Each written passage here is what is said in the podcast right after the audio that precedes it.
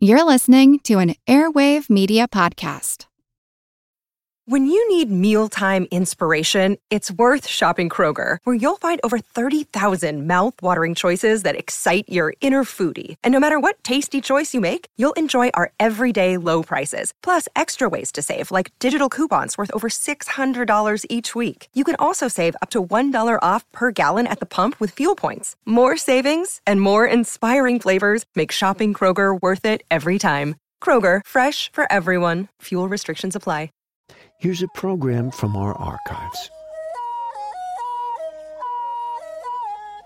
The Baka people of Cameroon and Central Africa are very much in tune with the seasonal changes of their rainforest environment.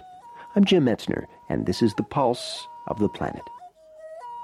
The Baka are acutely aware of the changes in the forest during the course of a year or even two years, and they are also able to predict when certain fruits or certain animals are available. For example, in the situation where they're exploiting termites.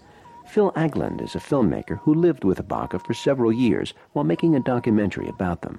The winged termites are a great source of protein, which is a very important part of the Baka diet.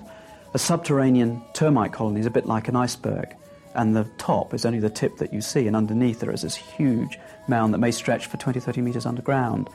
And at a certain point of the year, usually at the beginning of the rains, the winged termites will gather in the top of the mound just above ground. And the way the Baka will tackle this is they creep up on the mound so that the winged termites don't hear them and therefore won't retreat underground.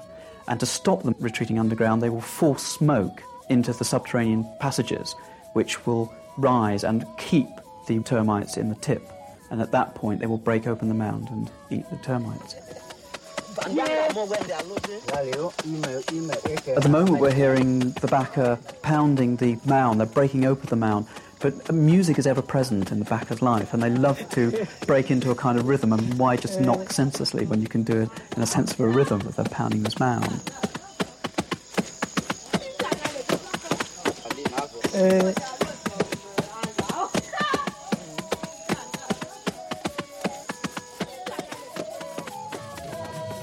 This archival program is part of our 30th anniversary celebration. If you want to hear more, check out our podcast.